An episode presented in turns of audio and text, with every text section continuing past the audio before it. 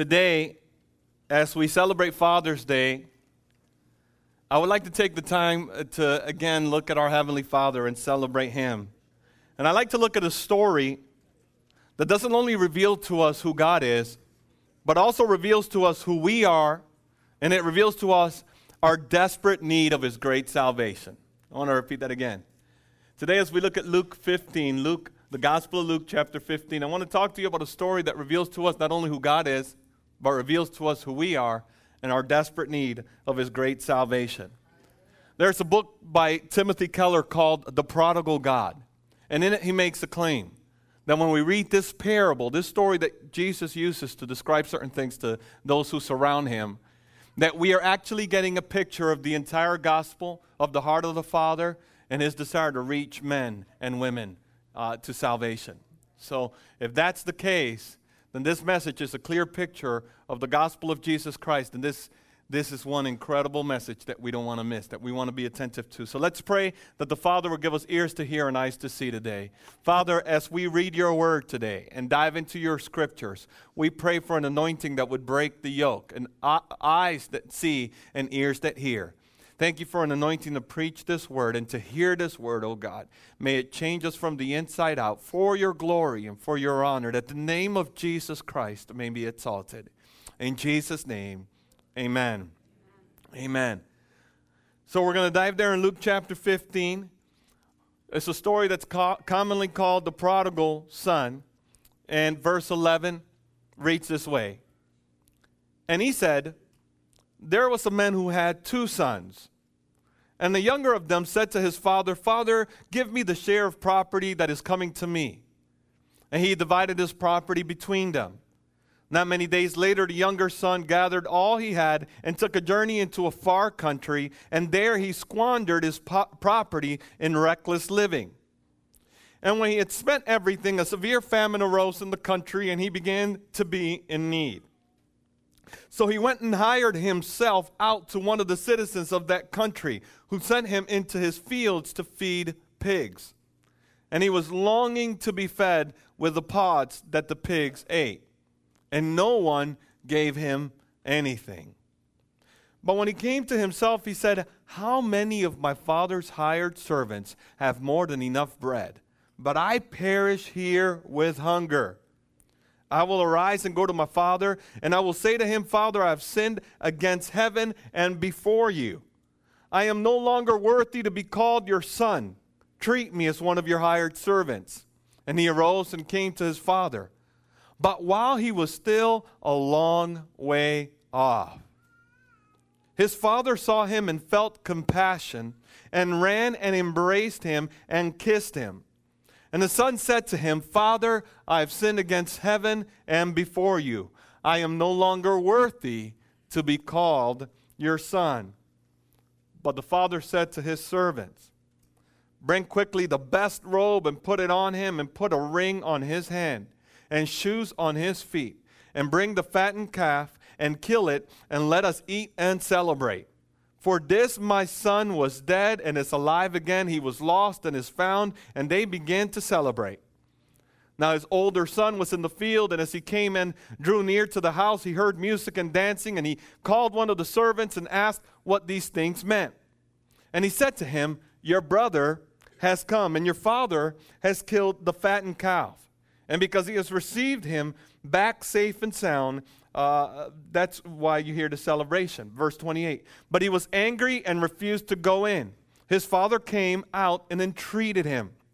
But he answered his father, Look, these many years I have served you, and I never disobeyed your command.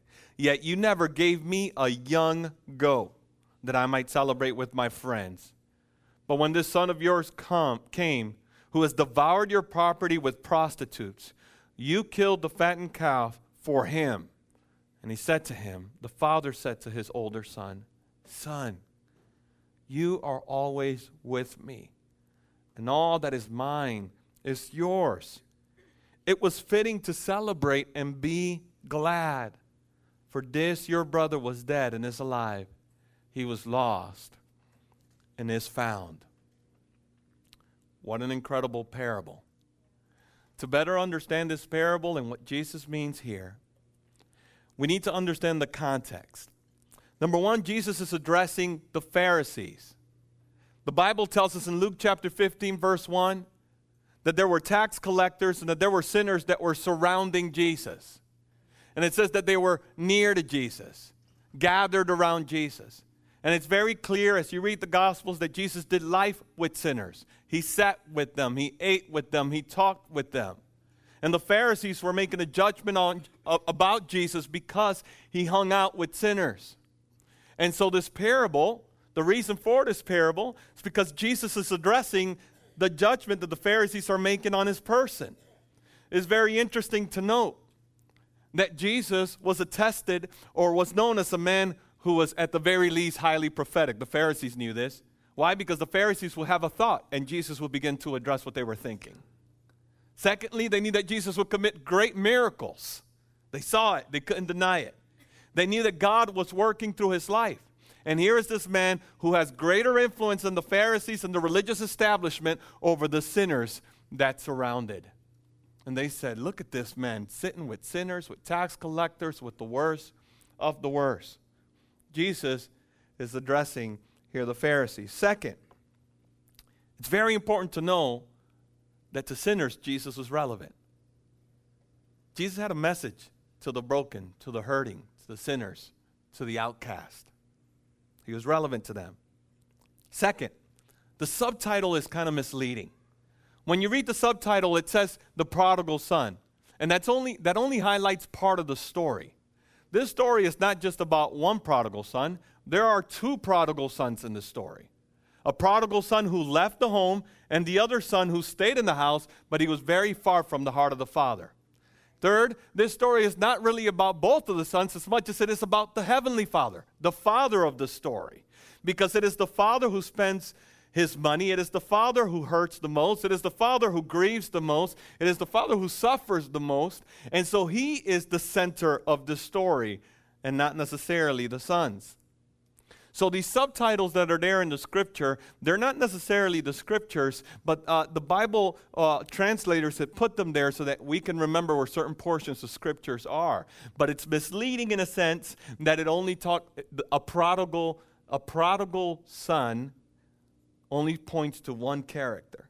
Let's remove that subtitle and read that scripture without it, and we see something much bigger than just one prodigal son. Third, the story could be called Prodigal God, because prodigal, by definition, means someone who lavishly gives, someone who lavishly, without reserve, gives what they have. It's almost like a reckless giving, someone who gives without thinking of the cost. And no one gives more in this story more than God, more than the Father. The Father again gives of his resources, he gives of his land, he gives what he has uh, to his kids. Okay, as we move forward, the son who asked for his inheritance, the son who asked for his inheritance is basically saying to his father this Dad, I wish that you were dead so that I can have my inheritance and go on with my life. Wow. To go to your father in an Eastern culture and to say to him, Why don't you give me my inheritance so that I can go and live my life? You're basically saying, well, I wish that you would just die so that I can have what belongs to me and I can go and live my own life. You see, this is not just a private conversation that happened in that living room. For the father to uh, re- re- give the, the son's wish, number one, he has to recognize my son really wishes that I would not be a part of his life.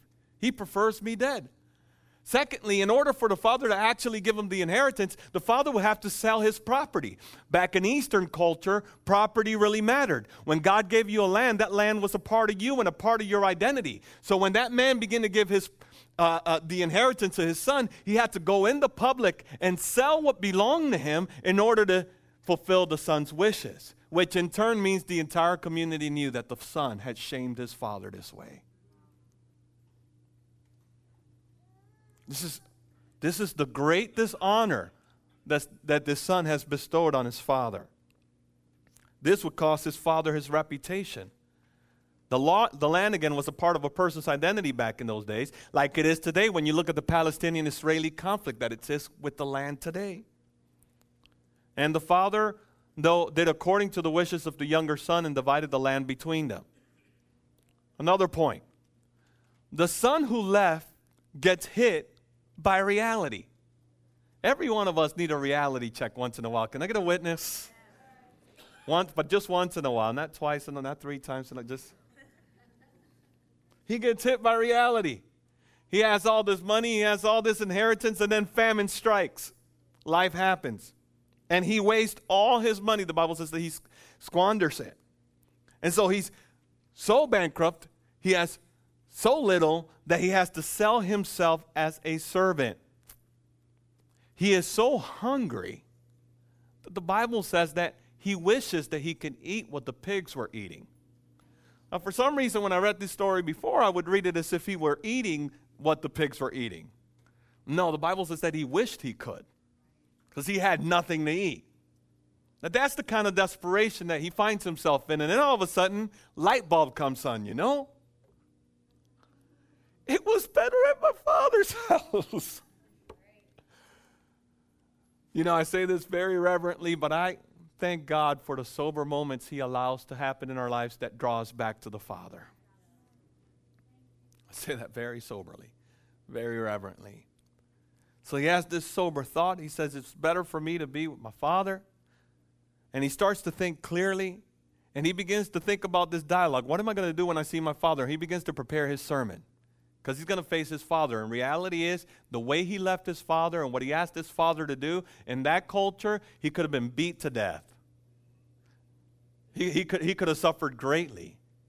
But his father was very gracious, suffered the entire shame of his son's actions, let him go, and now the son is going to come back to meet this father. So he begins to prepare the sermon, prepare what he's going to say to his dad. And the Bible tells us this is very interesting that at the distant sight of this lost son that's coming back, the Bible tells us that when the father notices from afar that his son is coming, get this, the father runs toward the son. That's now that's serious right there. The next question is why is the father running toward the son? What's the disposition of the father?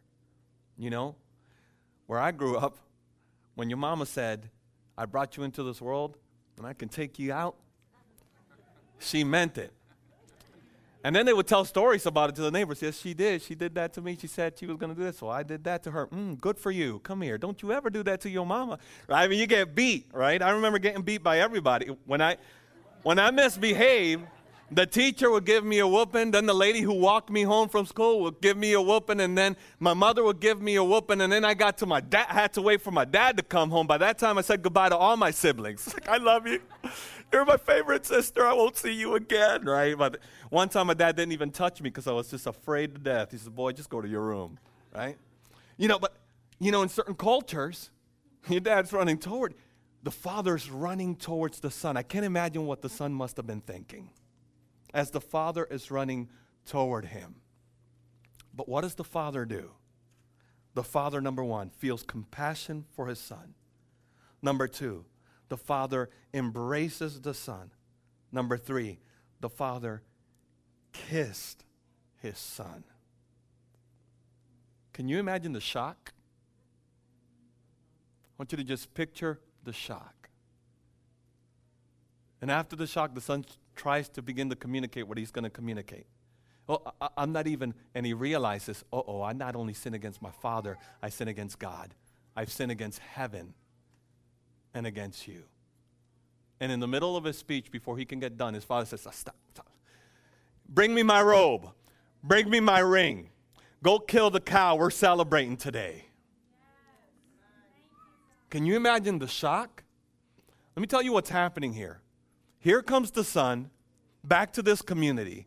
The father has been waiting at the door for the sight of his son to come so that he can run towards his son.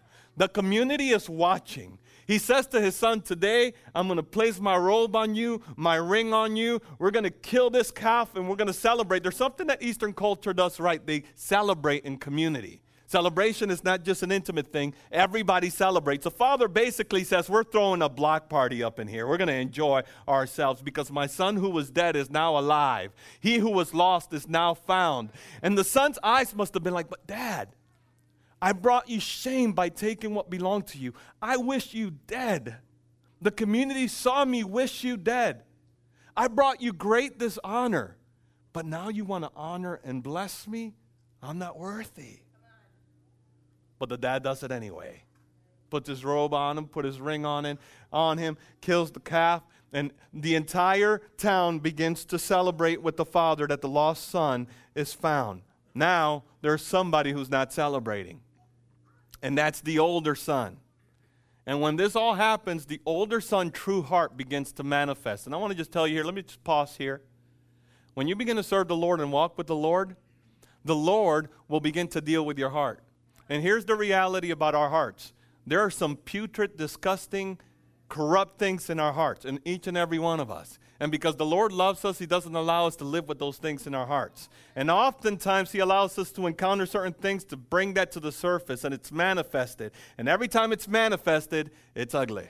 Yes, it's ugly. And when that happens, when that moment in your life happens, remember that's the grace of God to give you an opportunity to give it to Him and be whole. I'm going to walk away from that one. The older son, his true heart is made manifest. He heard the good news and he was furious.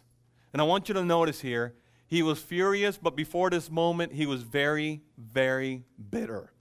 There was bitterness at the core, and this just, just provided an opportunity for that bitterness to blow up, to come out. Now, why is he so upset? because he saw his younger brother coming back as if it were a celebration at his own expense. Get you picture this. He left. He took his inheritance with him. Why are you why are you celebrating him? If you gave him what he desired and I stayed in this house, that ring is mine, that robe is mine, that property is mine, that calf is mine. How dare you give that to him? basically he's saying, I've been waiting for you to die so that I can take the things that rightly belong to me. And the right intentions come out. He says, I've been obeying all of your commands. I've, I've honored you and I've done all these things. And you've not even given me one thing so that I can celebrate with my friends.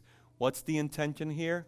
I've been doing all these commands not because I wanted to, but because I can't wait to get what you'll give me. And you haven't even given me something so that I can celebrate, not with you because I don't care about you. I want to celebrate with my friends.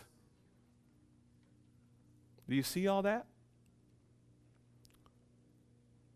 So the son had no interest for the father's heart, had no interest that his father's heart was completely broken, and that his father's heart was waiting at the door waiting at the window, just waiting to get a glimpse of his prodigal son that had left. Interesting enough, the son was in the house and he was just as lost as the other one. As he's in the house, or as the father, uh, before he goes into the house, the son is outside and he dishonors his father. And this is how he dishonors him. Everybody is celebrating, Everybody's having a good time, and the son comes and he stays outside. He says, I will not celebrate. In other words, I will now dishonor you before the community. Here is the father, heartbroken by one son, and now heartbroken by the other. And he goes to the son, and does he shame the son like he rightly deserves? No, what does he do? He pleads. He says, Son, why don't you celebrate with me? Why don't you rejoice with me? This son that was dead is now alive. By the way, when the son, the first son said, I wish you dead so that I can live my life, and he walked out the door, the only person that died was the son that walked out that door. Not the father. The father was very much alive, but spiritually his son died.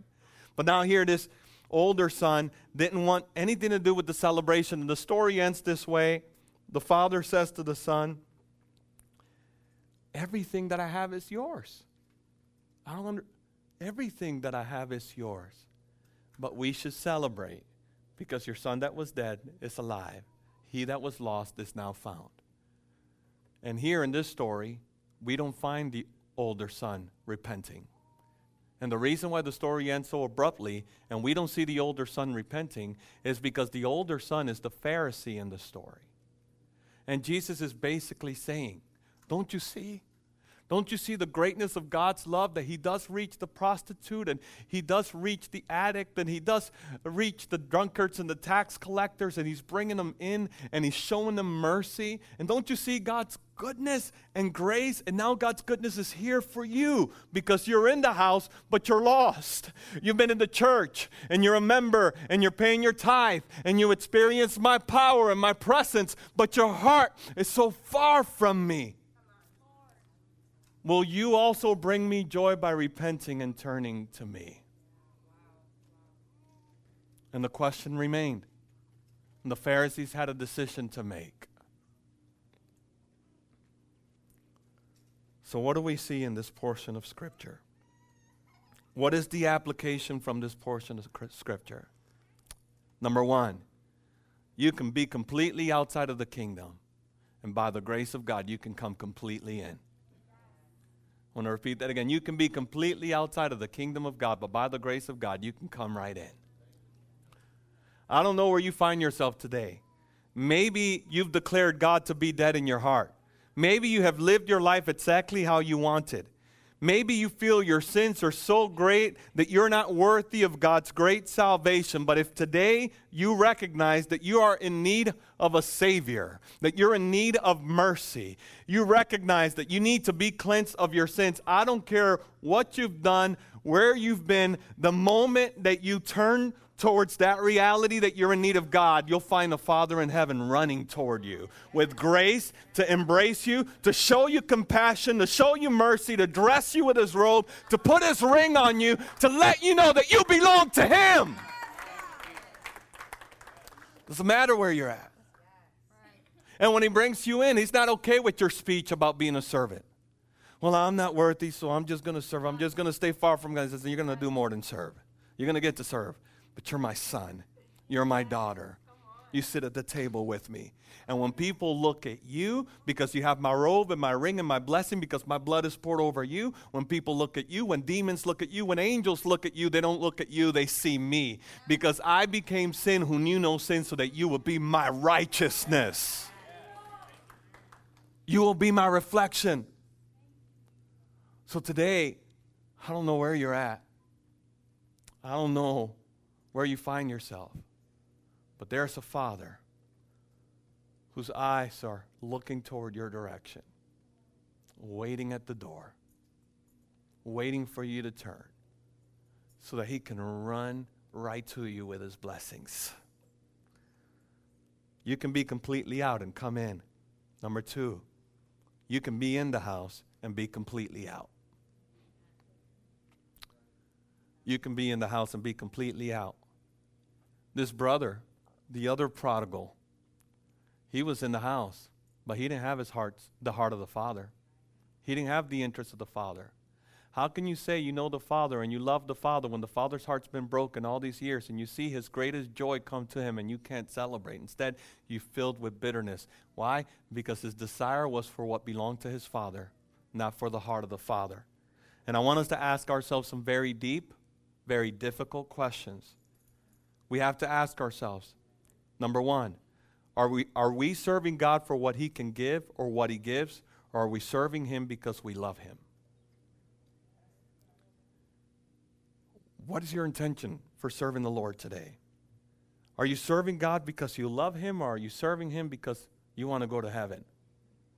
Don't get me wrong, heaven is great. I look forward to being there. Don't get me wrong, I look forward to being with the saints. I want to ask David some questions. I want to talk to Elijah, right? I want to know how God created things. I can't wait to hang out with the saints. There are some saints that I love that went to be with Jesus before me. I want to see them again. But I want the Father more than I want anything else. Let me ask you another question. Do we think that we deserve a good life because we're good moral Christians? That's what the son believed. He said, I've lived a good moral life. I've done everything that I needed to do to be obedient to you. You, I deserve for you to give me better.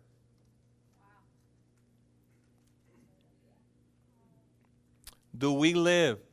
Maybe this will help us discern whether we're in this place. Do we live constantly wondering, why does that person have it that way and I have to struggle like this when I've been obedient to God? Let me tell you something God owes you nothing. It is His grace that we're here alive today. And no matter who you are or what you believe, the rain falls on the good and the bad. Sickness, troubles, storms. I, when my mother in law, Miss Charlotte, was battling with dementia, I refused it. How is this possible? A woman of God who served you for so many years. It was easy to be bitter. When my youth pastor passed away, when he had hepatitis C, with his eyes completely yellow, and he stood behind the pulpit last time he preached, and he said, Jehovah God is Rapha. He is healer, even if he doesn't heal me. And we prayed and fasted for days for his healing, and God took him anyway. I was angry. I was frustrated. So, what about your promises now? Where is this God who heals now? Let me tell you something God is sovereign, He is in control, and He can do whatever He pleases. We pray according to His promises, but we know that He is in control. Let me say this it is more dangerous to be the older brother than the younger brother. And I'll tell you why. Because the older brother thinks that God owes him something. The older brother thinks that he's more righteous than the younger brother because he's in the house. And more dangerous because the older brother, if he could, will keep the younger brother out from seeing the father.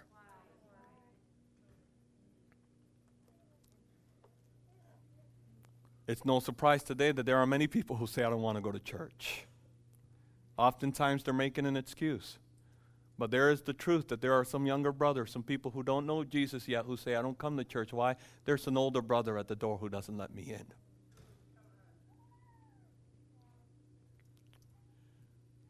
This guy, this older brother, is putrid. He's judgmental. He's bitter. He's constantly thinking that things aren't working out for him and constantly thinking God is not there for me. He's forgotten me. This guy is constantly dealing with great levels of bitterness and vengeance and resentfulness. And you know why I know that? Because I am the older brother. I, am the older brother. I'm him. And every day I got to wake up and put me on the cross because my religious spirit and my selfishness will get in the way of the heart of the Father. I know this older brother. I know who he is. He at times thinks that he's arrived. He at times thinks that he has no issues. He at times thinks that he has no strongholds. He at times thinks that his works make him righteous. And he gets in the way of the heart of the Father.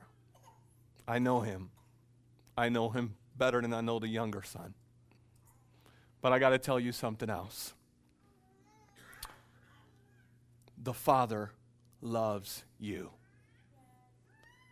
The Father loves you. I don't, I don't know if you're the older brother or the younger brother. It doesn't matter. The Father loves you this morning.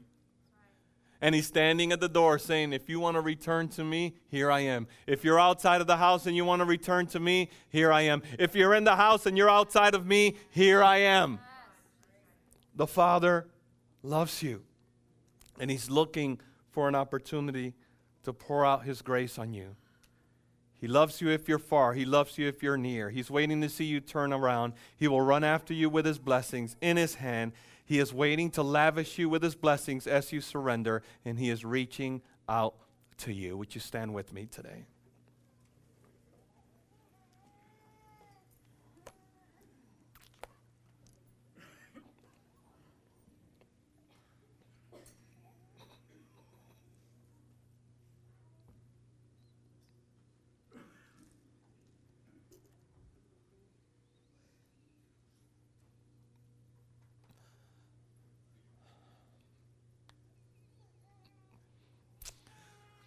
I need you to get this picture because it's the reality. The Father is at the door, waiting for your return. His heart is broken. We are made in the image of God. Our heart breaks, and we are wicked and, and sinful.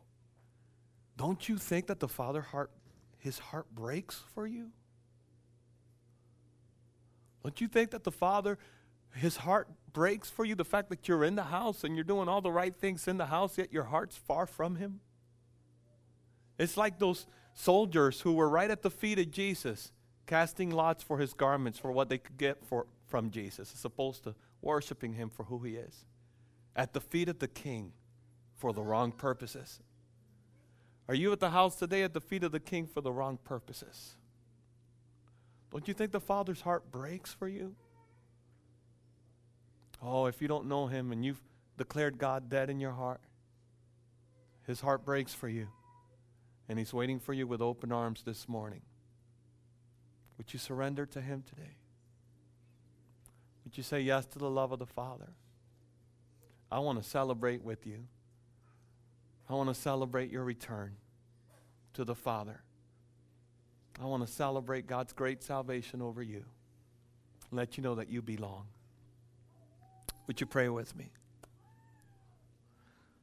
Lord, thank you for your grace. Your grace that reaches that sinner, that my sinning brother that's outside of the house. And I thank you for your grace that reaches the bitter, broken person that I am.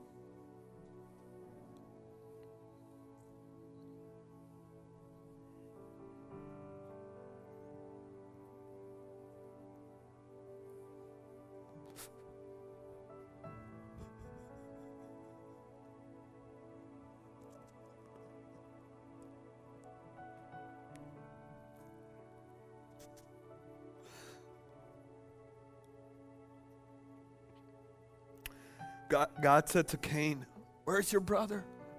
He said, Am I my brother's keeper? Of course you are, Cain. That's your brother. What do you mean? Why didn't the older son spend all he had to get the son back, the other son back? Because his heart was so far from the father.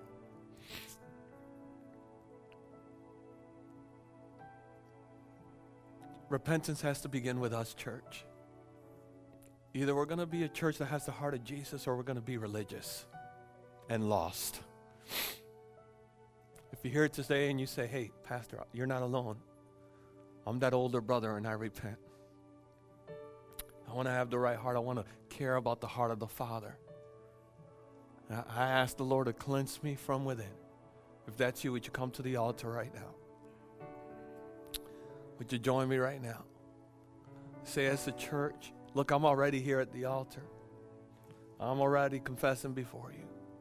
You're saying, I don't want to live my life lost in the house. I don't want to live blind in the house. I don't want to live deaf in the house. I don't want to live in the house far from the Father's heart. And I want to repent before God for anyone I judged, for anyone that I thought that was outside of God's reach. I just repent. I say, God, give me a new heart. Because I want to be about your business and I want to be about your heart. If that's you, would you come to the altar right now? Let's pray. Let's just right now before God show our repentance before the Lord. Hallelujah. Father, we repent before you. Jesus, we stand before you and we repent. We repent, oh God, and we say, Give us the right heart.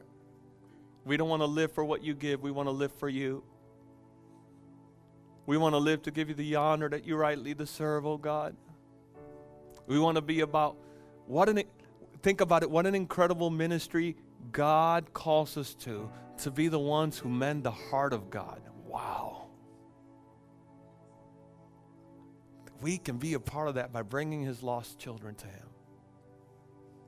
I, I can't think of any better ministry. That's you. Would you come to the altar right now and say, I'm, I, I make a commitment every single day to put the older brother on the cross. That will not be me. Every day, I make a commitment to put him on the cross. Would you come up to the altar? Let's pray. Okay, now. Church, now, brothers and sisters, you see us up here at the altar, repenting before the Lord, saying yes to the Lord, deal with us. But maybe you're here and you're the younger brother. You walked away from home. You walked away from the Father. You walked away from His mercy and His grace. You took matters into your hands, and you're here today realizing that wasn't a good idea. We have no, no stones to throw. We only have a party we want to put up, a party we want to throw for Jesus. We want to have reason to celebrate today. Would you receive our forgive, our repentance? And would you receive the love of the Father and say, Today I turn back to God. Today I turn back to God. I give Him my life. You're not outside of God's reach and mercy. If that's you, would you come to the altar right now? If that's you today, would you come to the altar right now? Saying, I'm not running away from the Father anymore. I say yes to His love. Amen.